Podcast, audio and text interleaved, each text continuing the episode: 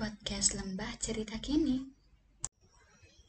Hai semuanya, kali ini ada cerita rakyat singkat namanya Legenda Roro Jonggrang. Wow, ada yang pernah dengar? Ada yang pernah dengar? Hmm, ini aku mau membacakan ini sangat singkat banget.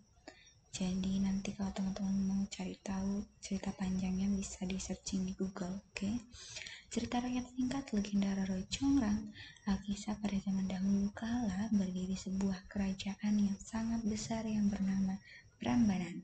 Rakyat Prambanan sangat damai dan makmur di bawah kepemimpinan raja yang bernama Prabu Baka.